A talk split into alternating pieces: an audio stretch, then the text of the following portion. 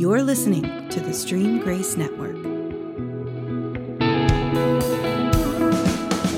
No child ever says, I want to be an addict when I grow up. Adults in bondage are frustrated, as if they're lost in a maze on a dark night.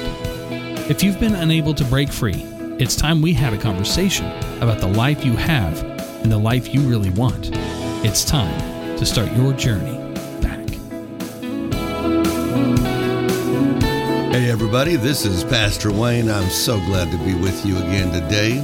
I'm here with my lovely wife, Donna. Say Good hi, morning. baby. Good morning. How are you? I'm doing fantastic. All right. You ready to do this? Yes, let's do it. All right. I guess we're supposed to say we have a sponsor. Oh yes. Who should we make up for our sponsor today? Let's do. Don't do a make believe one. Let's do a real person, a real person. Okay. a real entity. Yes. Oh, how about if we're sponsored by Clarabelle's Restaurant again in McLoud, Oklahoma at 105 North Main for the greatest food anywhere around here. How's that sound? Sounds awesome. All right.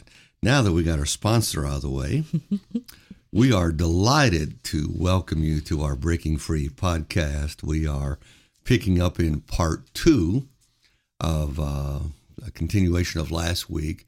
We are dealing with the wide open trap. Mm-hmm. And uh, we started out last week with our little Venus flycatcher uh, illustration, which is so apt because most traps don't just jump out and go, boo, we're here. Mm-hmm.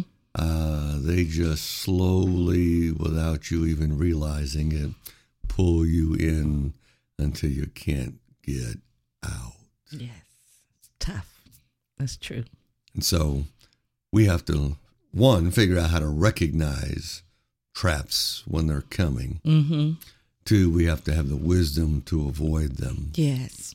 And three, a lot of times we need something different that would take the place of the time and the energy and the thought process that we engaged in to to enter into that trap.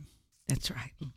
So let's uh, let's deal with uh, item number six. If you have the uh, hard copy book, it's on page seven. I'm just going to assume, I hate to say I don't know this, that the Kindle version page numbers are the same. Um, so, top of page uh, seven, uh, trap number six. It felt really good until it didn't. And then it felt really bad. Mm-hmm.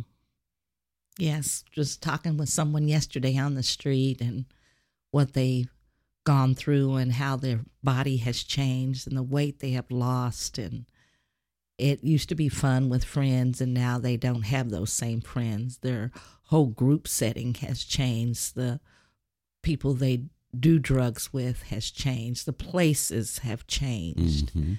over time and so what was fun when you were younger uh, you've been in this for about 15 20 years. Now your body's not the same. The people are not the same. The environment's not the same. And so it's no longer fun. It's something that you have to deal with every day that is really really bad for you. Yes. All right, let's talk about number seven. It took the pain away for a while, and then the pain wouldn't go away. Is it fair to say that addiction oftentimes is caused because we're trying to medicate pain or uh, make pain go away or uh, for a period of time become oblivious to the pain. But addiction always causes new pain, doesn't it? it does Uh, new pain, like in uh, finding ourselves unemployed because our addiction interfered with our ability to perform a job or even get to the job on a regular basis, or you know, uh, addiction causes us to to lose family, or at least to lose those family bonds of, of support and, and community um, causes us to lose homes. How Mhm. many people do we know on the street that have lost their home, the roof over their head because of addiction? and uh, whether that was their behavior, their inability to pay their bills on time, um, not not not taking care of the home, being kicked out, uh, losing the job, which caused you to lose the ability to make the payment, which or or to have your family still in the home Mm-hmm. and you have to leave the family because of your addiction. Um, you know, and, and sometimes I'm going to make a crazy, crazy statement, but when you're dealing with homeless people and addiction, sometimes it's a blessing to get arrested True. because if you're in a winter day like yesterday, blustery cold, and uh, sometimes with the wind blowing so bad last night, um, we were we were trying to bag uh, banana bread and cherry muffins that had been home baked into sacks uh, to give away, and and uh, the the sack was blowing away. The the the young gal that was coming to to pick them up uh, was having a hard time just walking towards the car because she was walking into the wind. Mm-hmm. And uh, can you imagine being homeless and living in that 24 hours a day? Uh, sometimes prisons almost uh, jail cells almost a relief. Yeah. Uh, not that they're uh, uh, a comfy spot, but it is a roof over your head. It is a meal, even if it's a bad one. Mm-hmm. Uh, it may be too cold or too hot, depending on the season of the year, but it, it's not like the exposure that's Yeah. on the street. And and how how sad is that to say that addiction can bring us falling into the trap of addiction can bring us to the place where a jail cell or a prison cell is a blessing compared to being exposed to the elements on the street. Um, and, and most people can't even imagine that scenario, can they? No, but it's true. And I've had guys tell me it's getting close to wintertime. I'll do something to get myself locked up so I can be there through the winter. And I've heard them say it um, because being in the raw elements is really, really painful. We've seen people with frostbite and different things on the street because when winter hits, it's a whole nother program. Yes. All right, number eight. I love this one. It was my friend. Mm-hmm. Now we're talking about whatever the trap of addiction was and, and the substance that, that is our addiction. It, it was my friend. It just helped me chill until I chilled out of regular life. Mm-mm. I'm thinking of a, a young man in a small town about uh, 75 miles east of Oklahoma City who told us that uh, he graduated from school about four or five years earlier. Uh, he he worked when a he had work available and b he was in fit position to work, but he'd gone through most of the people that would tolerate his addiction and how that interfered with the work schedule. And so basically, what he did is he hung out in an abandoned house in this small town with six or seven high school buddies, and they laid around, got high, or got drunk all day. And that's what they did. Mhm. Now, there may be someone that's listening to us right now that's going, cool, wow, man, wish I could do that. Until you're in that spot and you're in the misery of knowing that you have no purpose, that you contribute nothing to society, and that you don't know who you are anymore, and you've you've basically lost all sense of of hope, all sense of accomplishment, all sense of self worth, and and you have become. Uh, you remember the story of the prodigal son Mm-hmm. in the Bible, and the young man wants to uh, uh, go and do his own thing. He wants to be liberated from his father. He he wants his divorce decree from sonship, and so uh, he takes his share of his inheritance and goes out and parties. Mm-hmm. Man, he has a gay old time, and life is great. till what? Runs out. Till he runs out of the inheritance money. hmm And uh, he wakes up one morning and finds himself literally in a pig pen, Yes. uh, eating the old corn cobs to survive. And the story of this young man that we're referring to reminds me of that prodigal son. hmm That abandoned house, for all intents and purposes, is a pig pen. And those young men hang out there and waller in it, as a good Okie would say. hmm in the filth, in the downtrodden mess. They don't eat regular. They don't bathe regular.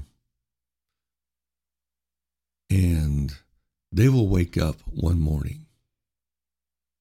Maybe not the first morning, maybe not the first week, maybe not the first month, but there will be a morning when they will wake up and say, Wow, what have I done? hmm they will discover they literally have just chilled out of regular life to the point they no longer have a life. Yes. And some of the guys we've seen on the street for a long time, uh, you know, one guy, we've probably seen him for about seven years. Well, when we started seeing him, he was young and in his 20s and pretty vibrant, although he had an addiction. And now uh, he doesn't look 30, he looks 50 Yes. And time has passed and he's finally figuring out that I look older than I should. Uh, my body's not healthy and I got to do something or I'm going to die. Yes. And that's the hard conversations we have to have because I had one yesterday with a young man and I said, Do you want to live or do you want to die? Because I can only do this for you this time, get you cleaned up, get you redressed. But you've got to make a decision for yourself. Yes. I can keep you going so long, but eventually you've got to wake up and make a decision to live or die. Got to be that, uh, that, um, what's the word I'm looking for? That uh, aha moment, Mhm. uh, for lack of a better word at the moment, that, that says, if I don't do something, Mhm. um, I'm on a slippery slope to the end. Yes. and uh, we really are we really are born uh, we live with a desire to live Yes. and an addiction will will literally take that desire Mhm. from you Yes, we were talking last week about our thought life and when your thought life is not whole, you you don't choose life. yes Every decision is how to get past the next moment or the next day to the next fix. now in in future episodes of this podcast we'll deal with a lot of other issues related to addiction but but one of them is is that people in addiction who are uh, either at or on the verge of that aha moment i got to do something different um, the realization i'm in a pig pen and anything in regular life is is better than this experience i'm having right now Mm-hmm. uh, what what those people need amongst a multitude of things they need but what they need is they need someone to tell them they can make it Mm-hmm. they they need someone to tell them there is still a better life available they need someone to tell them that that life is not what they're living right now they are in fact living death Mm-hmm. And then we need to get back to the friend we were talking about. The friend is not the substance. The friend has got to be someone with skin on it. Mm. Which is why we need to be out face to face, Yes. being the love of Christ, Mm-hmm. Practicing the mercy and the grace and the peace that is who God is. Yes. All right. So, number nine follows right along. I never would have made it without it until I couldn't make it without it. Mm-hmm. And so, what was our friend? Now we're not talking about people, Mm-hmm. but our our substance of our addiction uh, literally became our source. And then we come to a place where our whole life has fallen apart and we are dependent Mm-hmm. upon what we made our source. Mm-hmm. And, uh, you know, again, we'll get into some of these things later, but, but addiction, particularly with drugs and alcohol, uh, uh, it, it's a it's a clinical uh, fact that drugs and alcohol uh, change the neural pathways of your brain. Mm-hmm. Uh, it, it changes the balance of of chemicals. Uh, it, it- your your your brain is is naturally made to balance itself, and so when when you do something with a drug, uh, whether that drug be a, a, a drug or an alcohol or or whatever, um, your your brain recognizes the intake of that substance, and whatever that substance produces falsely in your brain, your brain stops producing that, so that when you don't have that substance, your brain's not producing that, and you literally, literally, clinically are dependent Mm-hmm. Upon what that produces. And it can take as long as a year for your brain to recover and learn how to reproduce and rebalance itself without that substance. And that's why withdrawal is so difficult Mm-hmm. and recovery is so painful. Which brings us back to the original topic of this episode.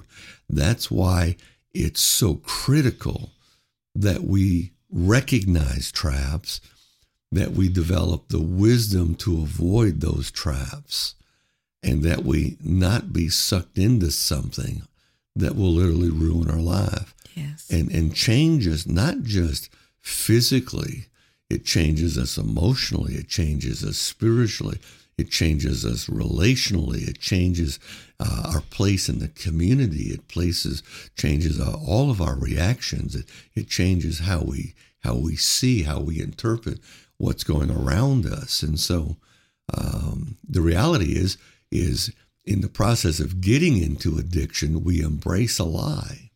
Mm-hmm. and in the process of walking out that addiction, we live that lie.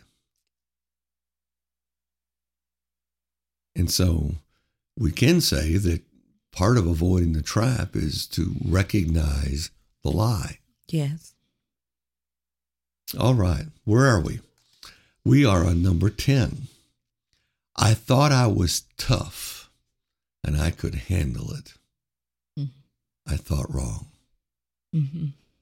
And man, how often, particularly in fellas, with our our machismo, Macho. yeah, Macho. macho. macho man type stuff.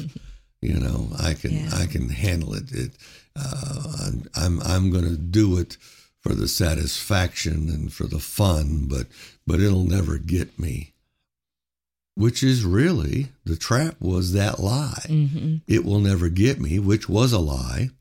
And and that was the trap, and we embraced the lie. And in embracing the lie, we fell into the trap. Yes. But but this is not a this is not a trap solely for men. Mm-mm. Women too have their own version of this.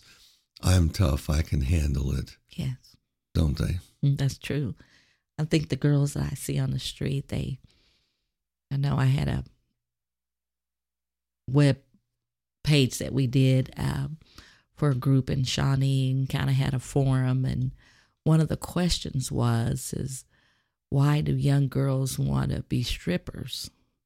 Mm. And I know, and I was in shock and awe about that question, but the young girls were asking this question.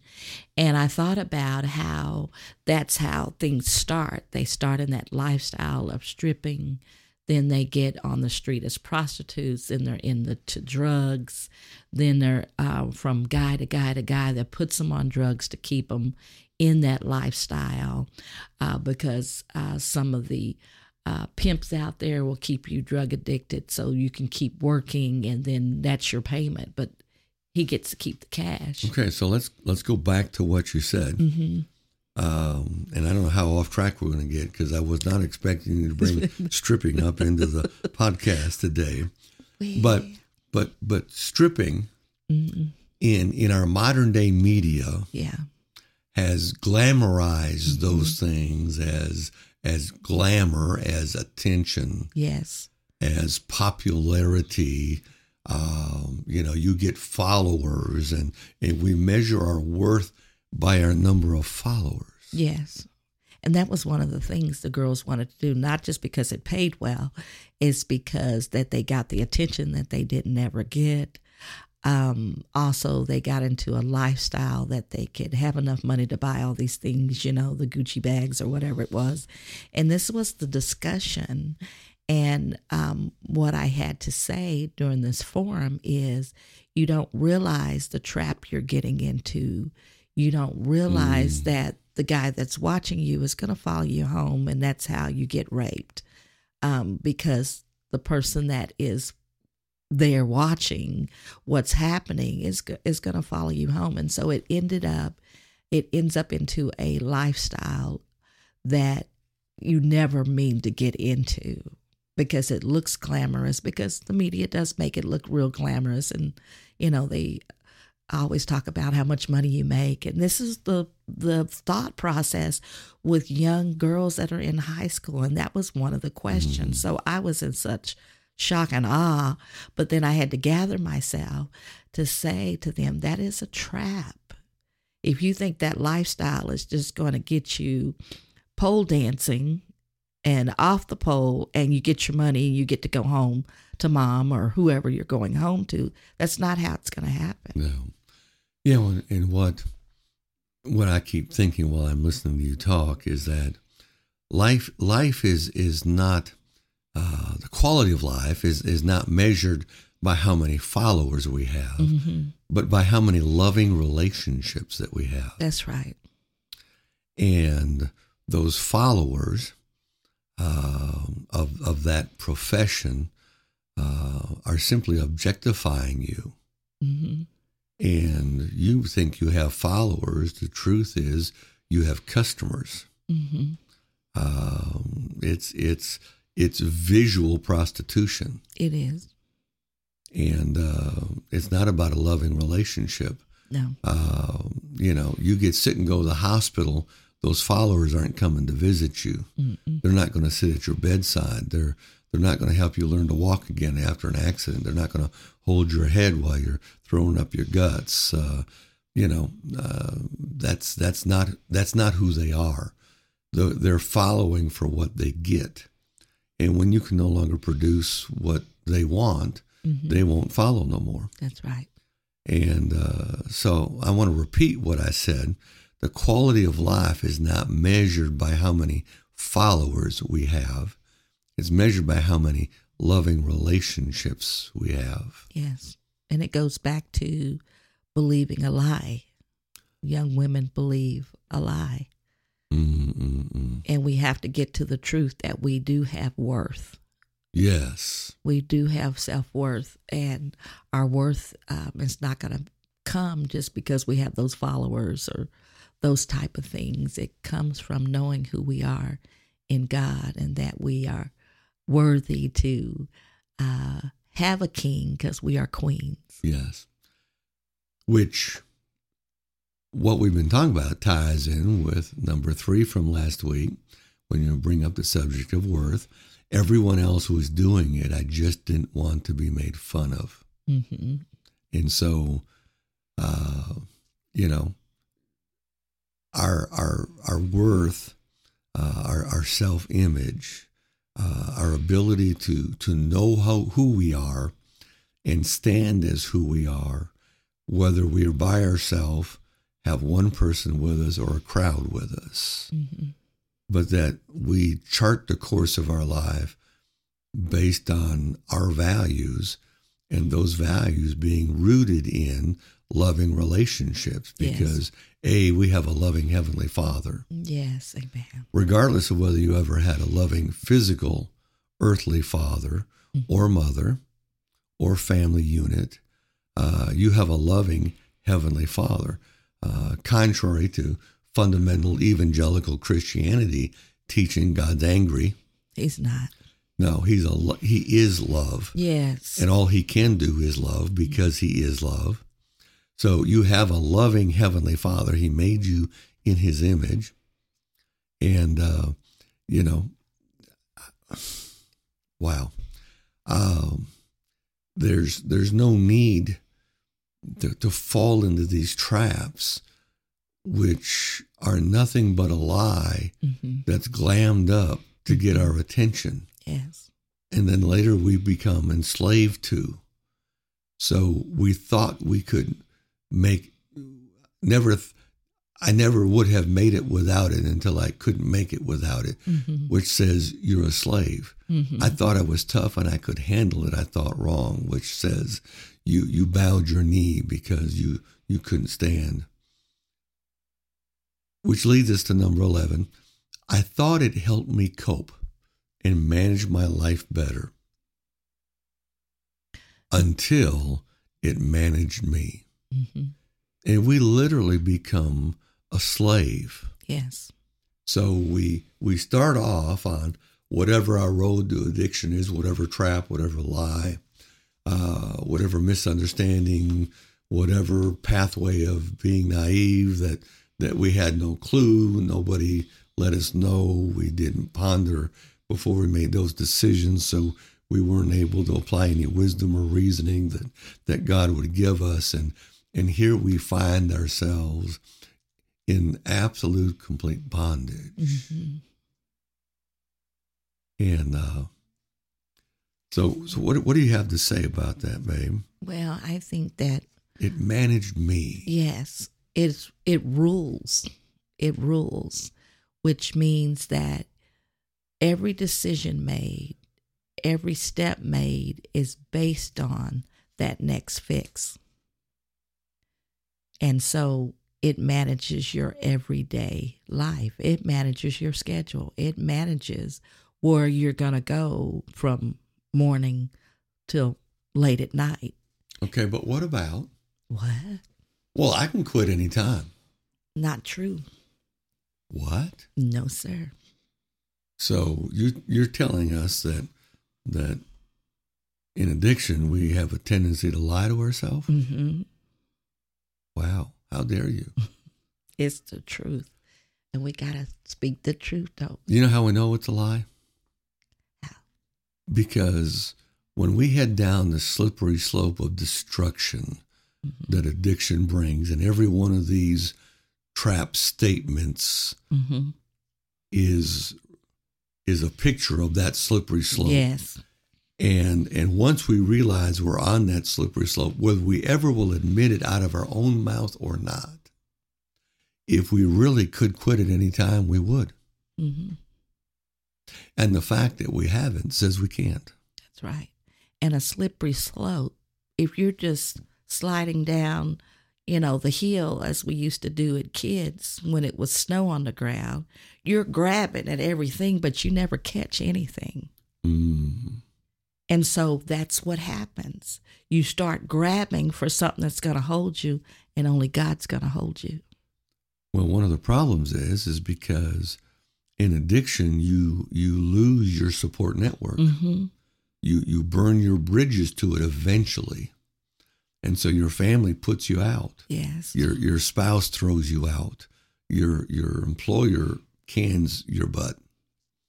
And and so, you know, uh, the the landlord uh, gives you an eviction notice. The Mhm. the the the the car finance company uh, locks you out of your ignition and sends a tow truck to pick up your car. yeah. Uh, you you end up burning every bridge of your support network, Mm-hmm. and and now you're stuck with the statement, "I can quit anytime I want to," but you don't have any support, and it's extremely difficult, Yeah. if not impossible, to kill addiction on your own. Mm-hmm. Because the truth is, in almost every one of these situations, you had some type of help. If it was nothing more than the dealer or the clerk at the liquor counter, you had some type of help getting into your addiction. Mm-hmm. And now everyone has abandoned you. You are the prodigal son in the pig pen, and you were not designed a pig, No, and you were not designed to live as a pig. that's right. and you are out of your element, you're out of your world, and you have to figure out how to get back. Yes. And so ultimately, everything comes down to are you willing to make a decision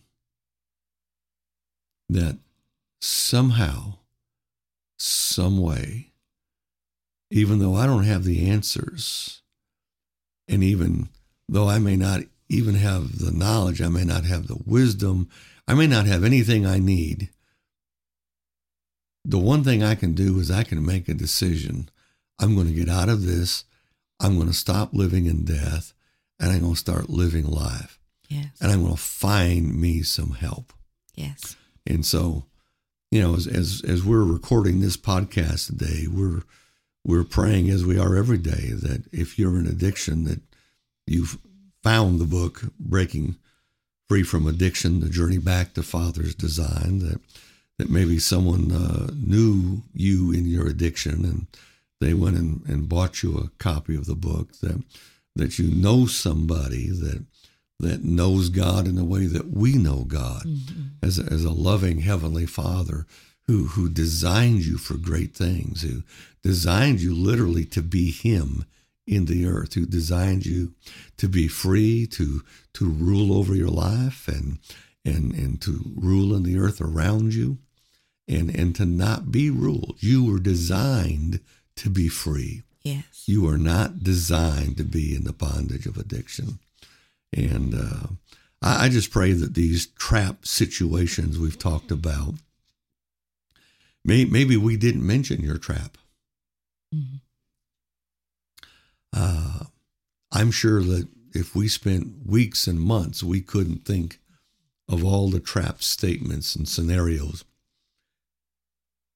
that can that can pop up into someone's life and, and trip them up and and lure them into addiction. But but maybe in, in going through these these eleven trap statements, maybe maybe we we tickled something on the inside of you, um, opened something up that that made you begin to think and and look at your life, and you can see uh, what your particular weakness area was.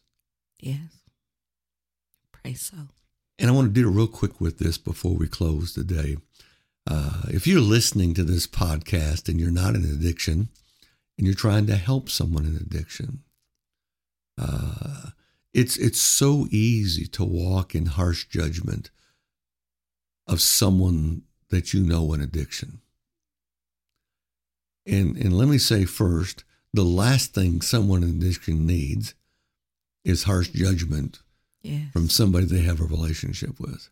mm-hmm. They need all the love and grace and mercy and peace they can they can grab hold of on their way down that, that slippery slope to stop their descent. But what I want to help the people who walk in judgment towards people with addiction is this is when you find someone addiction, you found someone with a weak spot Mm-hmm. who didn't know how to become strong in their area of weakness, whatever their trap. Uh, you know, their their trap might be self worth. Their their trap might be that they're a workaholic and they're going to take some speed so that they can keep going and finish the project. That's that's their weakness. Mm-hmm. And and you may not be weak in that area. Probably aren't. That's why you're judgmental. And so you're judging from your strength.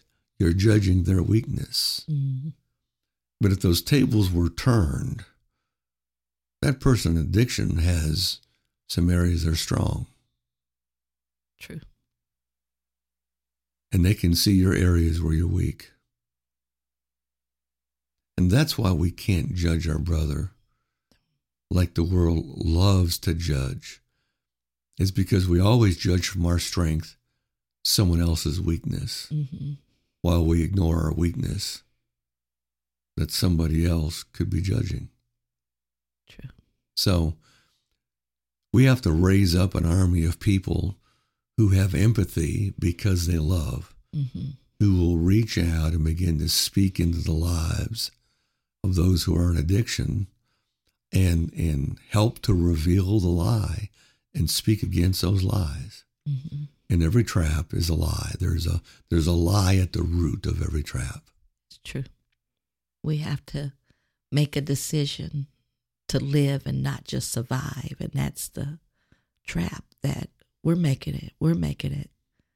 But we need to live and not just survive. Mm-mm. Now, I want to share a scripture verse. This is my second closing. Proverbs 18:7 says, "A fool's mouth is his destruction, and his lips are a snare to his soul." Mhm. And every one of these statements that we read was something that an addict has thought. Mhm. And they may not have said it exactly that way out of their mouth, but they've said something in their own words that said that. And the power of our words is is that when we hear what our mouth says, we receive it into our heart Mhm. as fact. And then because it's a fact, we justify our acting on it. Mhm. And so there's there's two sides to this coin. One, we said something that led us into the trap, and then having embraced the trap, this doesn't sound right, but to be entrapped by the trap, Mhm. to be caught in the trap, okay? Yes. To be caught in the trap, we, we begin to live a lifestyle that becomes our identity. Mhm. And then we begin to speak who we are in the trap as if that's us. Mhm. And that's not us, that's an imprisoned us, that's a false identity. But now we're hearing as a fact who we say we are Mhm. in addiction. And that's not who we are. So we have to break the lie that we cause with our own lips. Mhm. And we have to break the trap statement so that we can come out of both lies to break free. Yes. We have to believe. When you believe a lie, you live the lie. When you believe the truth, you live the truth. Oh, that's good. I might want to put that on a t shirt. Oh, okay, let's do it. Let everybody downtown see that. What do you say we pray today? Let's do it. Close this podcast out. And Heavenly Father, I Yes, just Jesus. Want to thank you today for every person that's in the sound of my voice in the moment they hear this podcast. And I just pray, Father, that the natural discernment that is in every man and woman because they're designed in your image would begin to rise to the surface. Yes, Father. And Father, these individuals hearing me right now will begin to walk in a wisdom that's not new to them, but a, a wisdom that is fresh to them in their understanding. Mhm. That they'll begin to recognize traps, they'll begin to recognize the lies, they'll begin to uh, become aware because they can't Yes. break it out of anything that they can't face. Thank you, Father, that there is a there's an inner honesty that never leaves us nor forsakes us. And Yes. even in the midst of living a lie, even in the midst of living in daily death, we still know the truth. Mhm. We still know who we are. Mhm. And we may have moved ourselves to a place where it's harder to hear your voice, but your voice always calls to us. Yes. You always draw us. No matter what we've done, no matter where we've been, no matter what we've come through, no matter what place we found ourselves at, you are are lovingly calling us back into a love relationship with our Heavenly Father. And your grace and your mercy Thank you, Lord. cuts through all of the crap of daily life and all of the crap of, of our addiction. And and you draw us back and you speak to us Yes, Jesus. that you have life, hmm that you have love, that you have purpose, that you have design, and you have every answer. Yes, Lord. Every answer to radically change our lives. Thank you, Father. and to break free from addiction and to come back to a place where we live in the joy of Yes. how you have designed us. I just pray that you continue to keep each person, Yes, Lord. miraculously provide for their every need, Yes.